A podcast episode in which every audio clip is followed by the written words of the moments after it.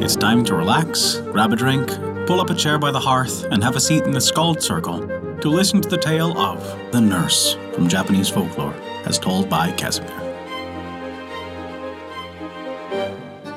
Before we begin our story, we wanted to remind you that we release new tales for free every week. Our shorter tales release on Wednesdays, and our longer chapter stories release on every other Saturday.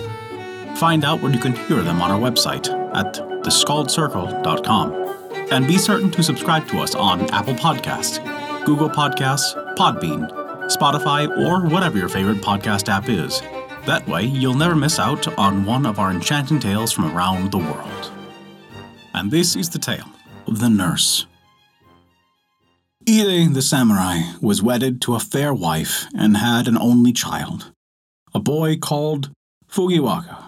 Ide was a mighty man of war and often as not, he was away from home upon the business of his liege lord. So the child Fukuwaka was reared by his mother and by the faithful woman his nurse. Matsu was her name, which is, in the speech of the country, the pine tree. And even as the pine tree, strong and evergreen, was she, unchanging and enduring. In the house of Ide there was a very precious sword. Aforetime, a hero of Ide's clan slew eight and forty of his enemies with this sword in one battle. The sword was Ide's most sacred treasure. He kept it laid away in a safe place with his household gods. Morning and evening, the child Fukuwaka came to make salutations before the household gods, and to reverence the glorious memory of his ancestors, and Matsu, the nurse, knelt by his side. Morning and evening, Show me the sword, O Matsu, my nurse, said Fukuwaka. And Omatsu made the answer, Of surety, my lord, I will show it to you and she brought the sword from its place, wrapped in a covering of red and gold brocade. She drew off the covering, and she took the sword from its golden sheath, and displayed the bright steel to Fukuwaka. The child made obeisance till his forehead touched the manse. At bedtime, Omatsu sang songs and lullabies. She sang this song Sleep, my sweet child. Sweetly sleep. Would you know the secret? The secret of the hare, O Nenin Yama? Sleep, my little child, sweetly sleep. You shall know the secret. O the august hare of Nenin Yama. How augustly long are his ears! Why should this be so, O best beloved? You shall know the secret. His mother ate the bamboo seeds. Hush, hush. His mother ate the loquat seed. Hush, hush. Sleep, my little child, sweetly sleep. Know you know the secret. Then Omatsu said, Will you sleep now, my lord Fukuwaka? And the child answered, I will sleep now, Omatsu. Listen, my lord, she said, and sleeping or waking, remember.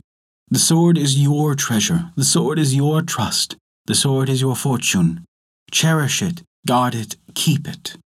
Sleeping or waking, I will remember, said Fukuwaka. Now, in an evil day, the mother of Fukuwaka fell sick and died. And there was mourning in the house of Ide. Howbeit, when years were past, the samurai took another bride, and he had a son by her, and called him Goro. And after this, Ide himself was slain in ambush, and his retainers brought his body home and laid him with his fathers. Fukuwaka was the chief of the house of Ide, but the lady Sadako, his stepmother, was ill pleased. Black mischief stirred in her heart, and she bent her brows and she brooded as she went her ways bearing her babe in her arms. At night she tossed upon her bed. My child is a beggar, she said. Fukuwaka is the chief of the house of Ide. Evil fortune betide him. It is too much, said the proud lady. I will not brook it, my child a beggar. I would rather strangle him with my own hands. Thus she spoke and tossed upon her bed, thinking of a plan. When Fukuwaka was fifteen years old, she turned him out of the house with a poor garment upon his back, barefooted, with never a bite, nor a sup, nor gold piece to see him on his way. Ah, lady mother, he said, you use me ill. Why do you take my birthright? I know not of birthright, she said. Go, go make your own fortune if you can. Your brother Goro is the chief of the house of Ide. With that, she bade them shut the door in his face. Fukuwaka departed sorrowfully and at the crossroads O Matsu, his nurse, met him. She made herself ready for a journey. Her robe was kilted, and she had a staff in her hands and sandals on her feet. My lord, said she, I am come to follow you to the world's ends. Then Fukuwaka wept and laid his head upon the woman's breast. Ah, said he, my nurse, my nurse, and, he said, what of my father's sword? I have lost the precious sword of Ide. The sword is my treasure, the sword is my trust, the sword is my fortune. I am bound to cherish it, to guard it, to keep it, but now I have lost it. Woe is me, I am undone, and so is all of the house of Ide. Oh, say not so, my lord, said Matsu. Here is gold. Go your way, and I will return and guard the sword of Ide. So Fukuwaka went his way with the gold that his nurse gave him. As for Omatsu, she went straight away and took the sword from its place where it lay with the household gods, and she buried it deep in the ground until such time as she might bear it in safety to her young lord. But soon the Lady Sadako became aware of the sacred sword, and that it was gone. It is the nurse, she cried. The nurse has stolen it. Some of you bring her to me. Then the Lady Sadako's people laid their hands roughly on Omatsu and brought her before their mistress. But for all they could do, Omatsu's lips were sealed. She spoke never a word, neither could Lady Sadako find out where the sword was. She pressed her thin lips together. This woman is obstinate, said she. No matter, for such a fault I know the sovereign cure. So she locked Omatsu in a dark dungeon and gave her neither food nor drink. Every day the Lady Sadako went down to the dark door of the dungeon. Well, she said, where is the sword of Ide? Will you say? But Omatsu answered not a word.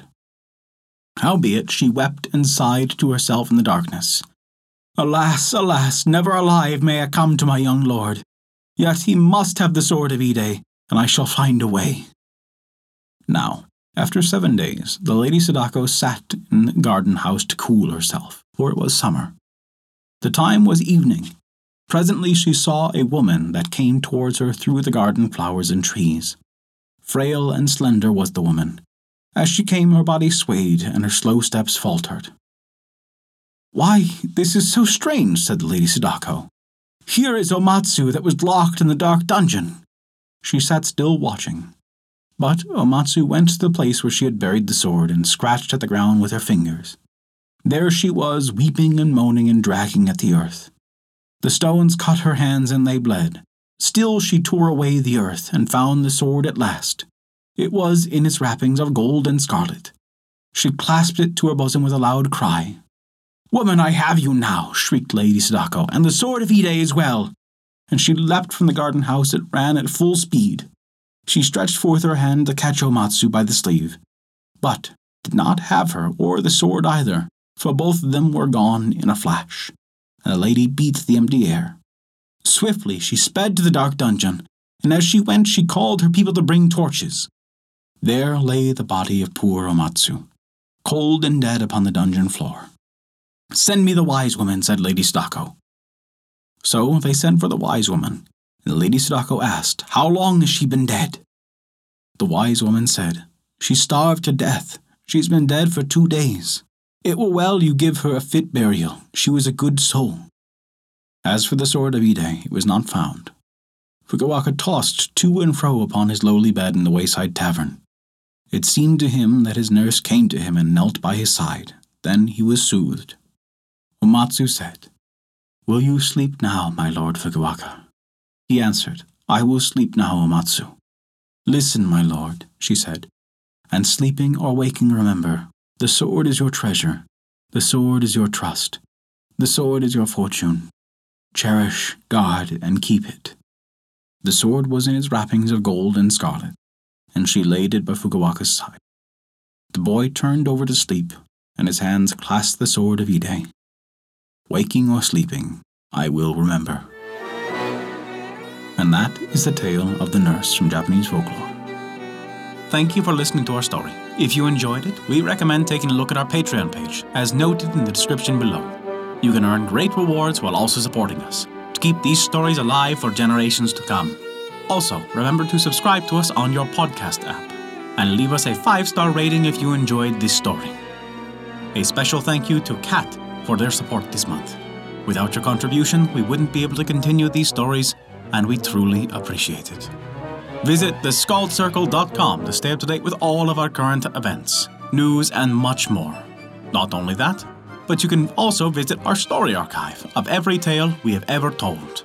It's sorted by origin and region for the convenience of your listening pleasure. Thank you for listening to our story.